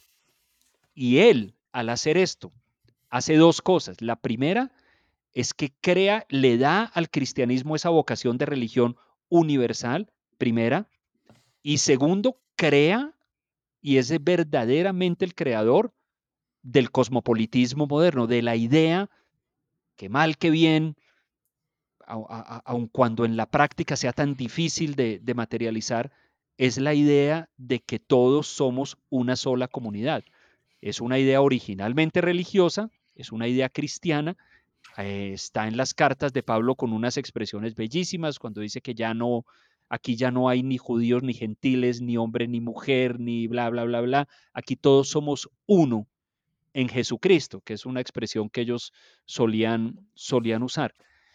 Eso, em, si, si, si creo, usted estaría de acuerdo, son dos de las ideas más poderosas en, en, en la formación de la historia, al menos de Occidente en adelante.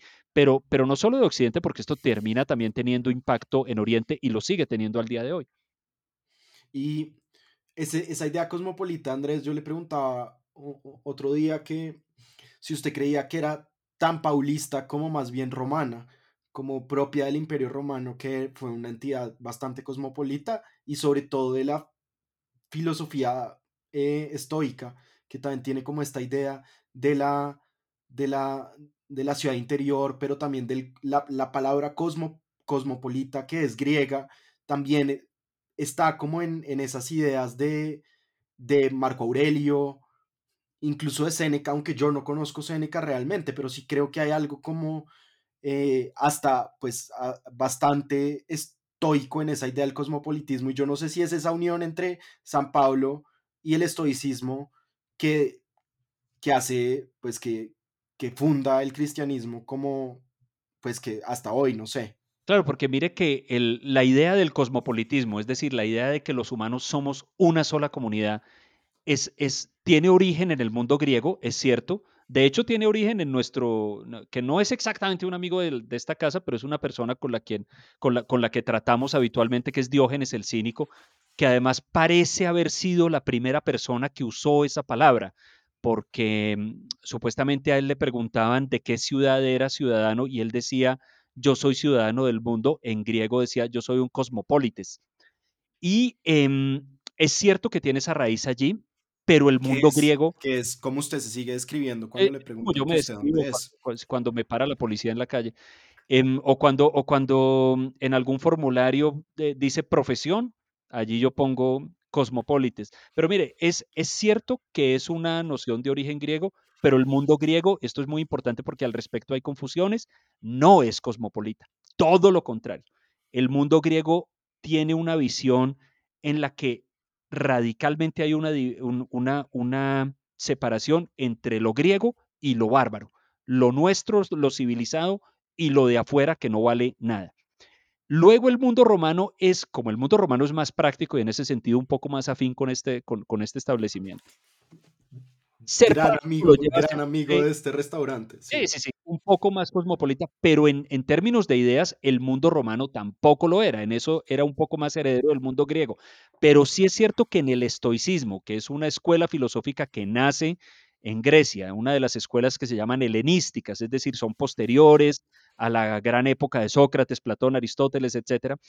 Eh, una de estas escuelas que es el estoicismo, sí clara y explícitamente es cosmopolita, usted lo mencionó ahora, eh, eh, Séneca, que es un filósofo romano, pero que pues, es, es, uno de los representantes de esta, de esta escuela, que fue muy popular en el mundo romano, es abiertamente cosmopolita. Séneca tiene una frase que dice algo así como que el único, la única verdadera comunidad es la, la, la de toda la humanidad. Bueno, es, abiertamente cosmopolita. Marco Aurelio tiene unas, unas, unas insinuaciones al respecto. Cicerón, que no era exactamente estoico, pero era un hombre muy culto, tiene también dos o tres frases al respecto, pero el, el, el mundo, ese nunca fue, esa nunca fue la bandera del mundo romano, pero sí, a, aun cuando los más críticos o cínicos dirían que es únicamente la bandera, que es la letra y no los hechos, sí es la bandera del mundo cristiano de ahí en adelante. Y ahorita hemos hablado, creo que pues llevamos, no sé, una hora larga hablando bellezas de la Biblia. Y usted en el episodio pasado dijo que también íbamos a hablar de las cosas malas, de los textos que y de los pensadores de los que íbamos a hablar. ¿Dónde está lo malo de la Biblia? Porque mucha gente dice esto ha sido un instrumento de sometimiento y de, y de para causar sufrimiento. ¿Usted cómo ve esa crítica? Bueno, yo, yo, yo creo que, mire, esto, esto no es sencillo. Es decir, esto no es una cosa que alguien se hubiera sentado a escribir y, y, y en ese sentido tenga una autoría clara. Obviamente, la Biblia es, una, es un compuesto de muchos escritos por muchas hechos por muchas personas en muy diferentes épocas. Como hay quienes consideran que la Biblia es literalmente palabra de Dios, eso naturalmente ha llevado a algunos abusos. Entonces, por ejemplo, en los libros eh, de Moisés, en los libros de, mm, de, lo que se llama el Pentateuco, los primeros cinco libros de la Biblia, en particular los tres últimos de ese grupo que se llaman Números, Levítico y Deuteronomio, hay muchas leyes, eh, son prácticamente todos leyes y normas. algunas de esas leyes son absolutamente aberrantes desde el punto de vista incluso, incluso cristiano, es decir, lo que se dice que hay que hacer con el hombre que yace con otro hombre, lo que se dice que hay que hacer con las mujeres infieles, es decir, cosas absolutamente eh, em, inaceptables. Y es lamentable que haya personas que hayan buscado inspiración en eso para justificar su propia mm, intolerancia y su propia violencia.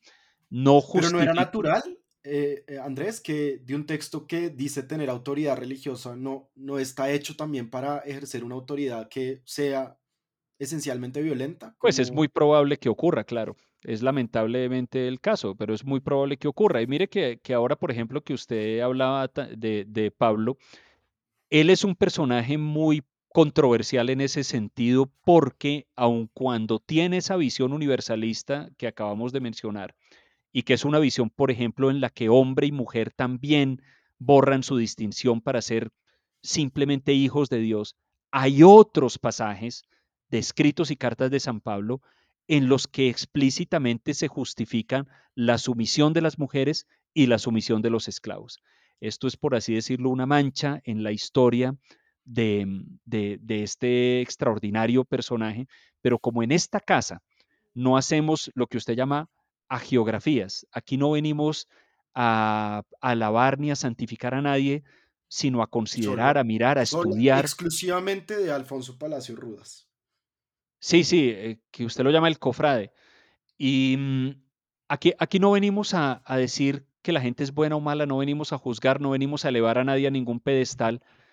Lo que dijimos de Pablo no es por aprobación moral, sino por constatación de las consecuencias que tuvo su, su, su- que tuvieron sus acciones, que son consecuencias muy importantes, y esos escritos son claramente manchas en su, en, en, en su literatura, porque además esos escritos fueron usados, por ejemplo, en la época, en la época en que el abolicionismo, siglo XIX, el eh, siglo, finales del siglo XVIII y XIX, empieza el abolicionismo, es decir, la lucha por la abolición de la esclavitud, frecuentemente los defensores de la esclavitud a lo que acudían era a citas bíblicas, entre ellas esas que le acabo de mencionar. Eh, y la acusación, por ejemplo, de antisemitismo en, en, en Pablo, ¿usted cómo la ve? No lo sé, no lo sé, ¿sabe? No lo sé. Eh, eh, es, existe la acusación, es decir, el, antisemitismo, que es, una, que es una mancha terrible en la historia del cristianismo, es real, está vivo, lamentablemente. Hay quienes consideran que viene de allí, no lo sé. ¿Usted qué piensa? Mm, yo creo que, creo que realmente es probable que Pablo sintiera algo de que no le gustara la forma como estas iglesias cristianas judías estaban haciendo las cosas. No siento que haya un antisemitismo. Hay una negación del judaísmo, sin duda.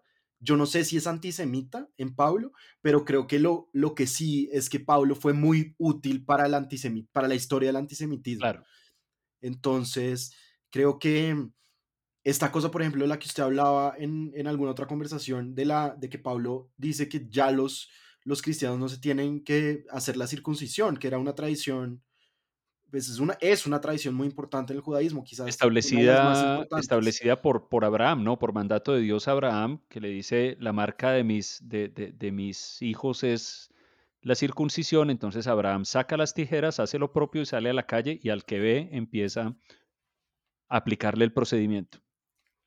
Y, y que ha sido como una, la tradición, pues digamos, de, del paso entre generaciones entre hombres en el judaísmo, Pablo dice, ya esto no es necesario para pertenecer a esta iglesia, entonces hay cosas así. Claro, Y después, yo creo que tal vez la persona más paulista dentro de la historia del cristianismo en Occidente es Martín Lutero, y Martín Lutero pues sí era un antisemita claro, claro, claro completo, que entonces sí. yo creo que ahí se asocia hasta, pero yo no diría realmente, creo que, que Pablo es mucho más grande que simplemente un señor antisemita que iba por ahí. O sea, creo que eso también es una reducción y de alguna manera una forma de hacerle violencia a, a, lo, a lo que ocurrió, a lo que, a lo que tenemos.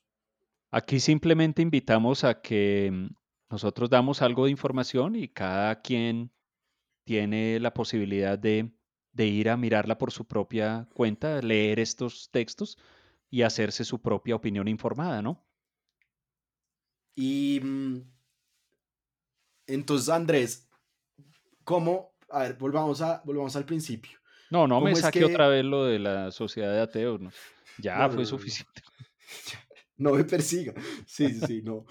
No, No, ¿por qué me persigues? Exacto.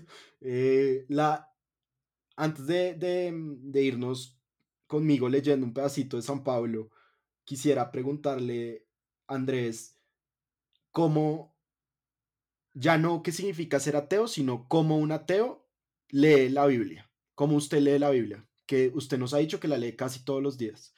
Sí, yo leo, yo leo mucho la Biblia. Mm, Mire, obviamente, por razones que ya he dicho, no lo hago por, por, por cuestiones religiosas. Lo hago por una razón importante y por otra menos importante, un poco más prosaica, más práctica. Esa razón prosaica y práctica es que es fácil de leer de a poquitos, por la forma en cómo viene estructurada, ¿no? Versículos, en fin. Es, fácil, es relativamente fácil en cualquier momento por ahí, si uno tiene ganas de leer algo bueno, pero no tiene mucho tiempo o tiene algo de cansancio, puede leer un poquito de la Biblia. La leo por su inmensa belleza literaria y la leo por la fascinación que me produce a mí el pensar que allí hay alguien o, o- o una persona o un grupo de personas o un pueblo que trató de, de, de- de plasmar en un símbolo supremamente bien elaborado una idea muy profunda sobre lo que significa ser humano. Y por eso es que la leo y, y miren, yo podría vivir 300 años, 400, como esos personajes del Génesis, y no dejaría de sentir esa fascinación porque son, son símbolos que no son fáciles de, si me permite la, la expresión prosaica, descifrar.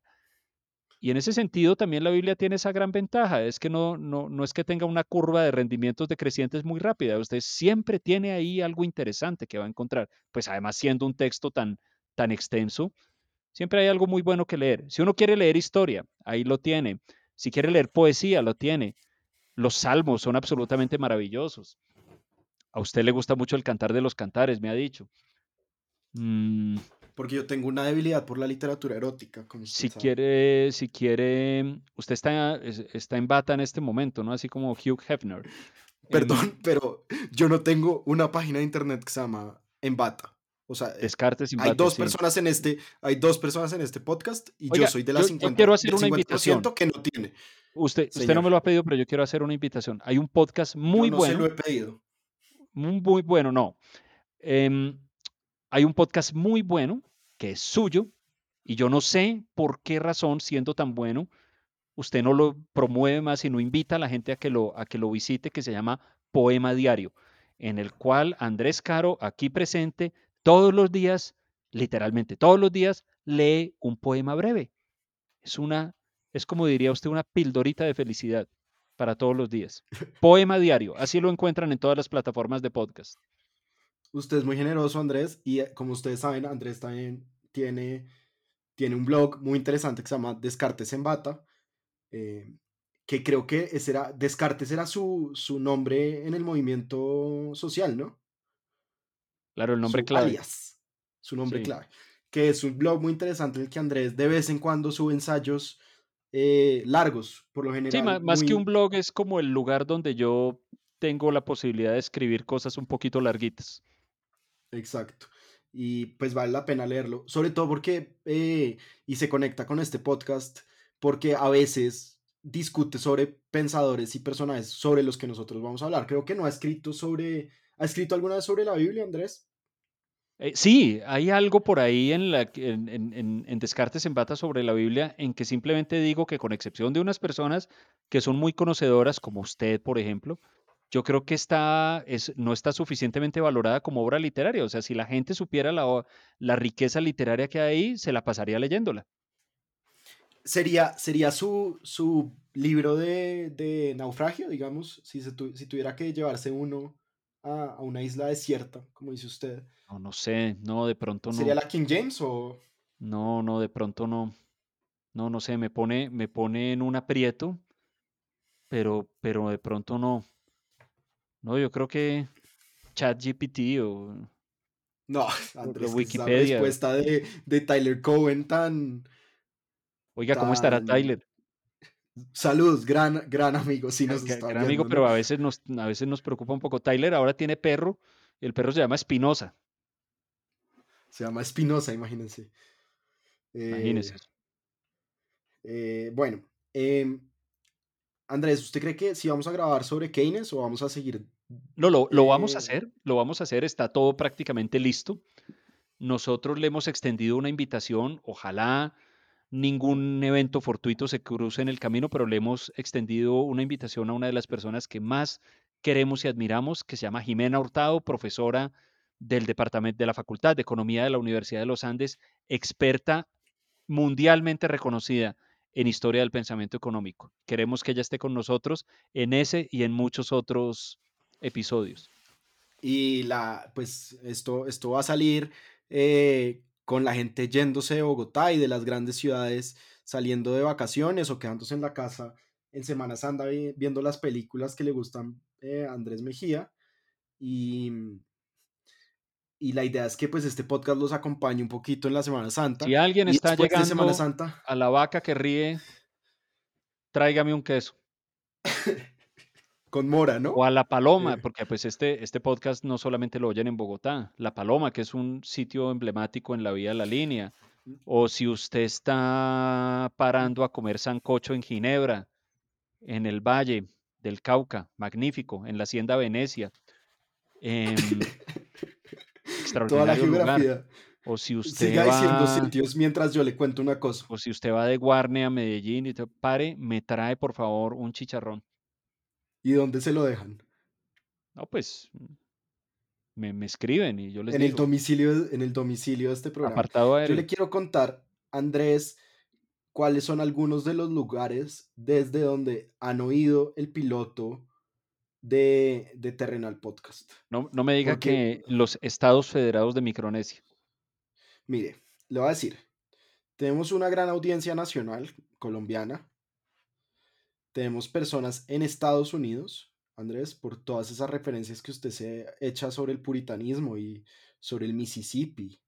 ¿Usted, usted no sabe si Tyler, Tyler nos habrá oído? No pues creo, ¿no? que Oiga, se Tyler, con algo. eh, no, sí, sí, sí, pero bueno, no. Después hablamos de, de las cosas que nos preocupan de Tyler. Así es. México, eh, el Reino Unido, Ok. El, Bélgica, el Reino Unido es solo amigos suyos. eh, pues Bélgica, yo no sé, yo no conozco a nadie que viva en Bélgica, los se de Bélgica. Ah, esos son los, su- sus Claro. primos. Sí, sí, aunque hay- de- dicen que hay una rama de los Vergniaud que es de Bélgica, pero la verdad, aquella de la que yo desciendo es, de Francia y es de una región de Francia y de una ciudad de Francia que se caracteriza por ser bastante poco interesante, ¿no? Es decir, no figura en ninguna historia importante ni nada. Y mm, que es una ciudad que se llama Limoges y, es famosa porque vende cristalería, venden cristalería, pero decir, no- allá, por allá no pasó un ejército normando, mm, ni pasó que yo sepa nada importante allá, solo que alguna vez hace unos años a un señor se le ocurrió venirse para acá, El tío, el, el abuelo, o el algo así, el bisabuelo. Un saludo al bisabuelo Andrés. Un saludo a la, a la, a la calle Vergniaud de París, em, nombrada en, en homenaje a Pierre Victorien. Existe, existe, no se ría. Vergniaud. Le- lea algo. En, en- No, en homenaje a, a- Pierre, a, a Pierre que, que fue un, un girondino, decapitado naturalmente, que es como terminamos todos los Vergniaud. A usted, lo, usted, usted cree que esa es su suerte. El, Lo es, claro, moralmente aunque me hablando. parece que, aunque me parece moralmente hablando, aunque me parece que usted está muy, usted se adapta a los tiempos, digamos. ¿Será? Entonces, sí, sí, sí, yo confío en eso. Eh, también tenemos, mire, gente de Chile, de Dinamarca. Esos son amigos suyos, que son los de... eh, esos son todos los, los vikingos. Los, Grandes amigos suyos. no, pero ahora es famosos por la serie Borgen, ¿no? Que salen en Borgen, muy buena serie. Tenemos personas Japón, en Japón. No, eso sí está raro. Una bodega. No, Eh, estamos como en, como en los noticieros, ¿no? El colombiano en no sé dónde.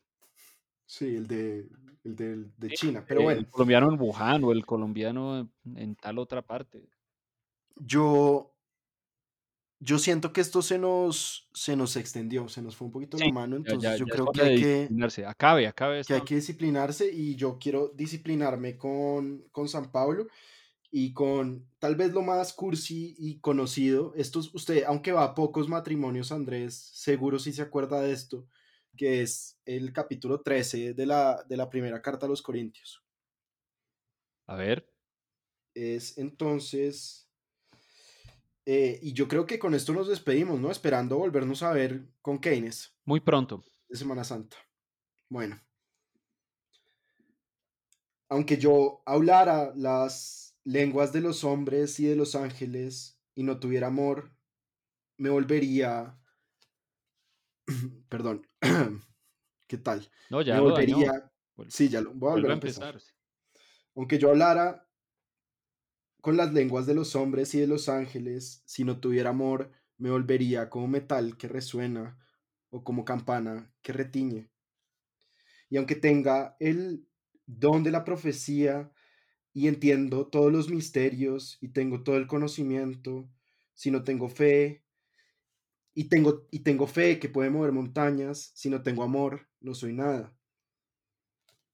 Y aunque le doy todos mis bienes a los pobres, y aunque le doy mi cuerpo para que sea enterrado, si no tengo amor, de nada me sirve esto. Mi amor es paciente y es amable, no tiene envidia, mi amor no se hace daño a sí mismo y todo lo soporta. Y aunque las profecías se vayan a acabar y las lenguas se vayan a cerrar y la ciencia sea quitada, si tengo amor, todo me queda. Entonces acá está San Pablo. Chao, Andrés. Bueno, y con San Pablo nos despedimos. Y nos vemos pronto, o nos oímos pronto. Ahí nos oímos pronto. Usted, usted, ¿qué va a hacer? Usted en Semana Santa no sale, ¿no? Se queda No, en nada, oración. no, que voy a salir, nada. Nada. Yo, o sea, yo trabajo los tres días hábiles y no, el resto ando por ahí. Dando lora. O por ahí, sin dar lora. Ay, no, qué modestia. Bueno, chao. Bueno, saludos.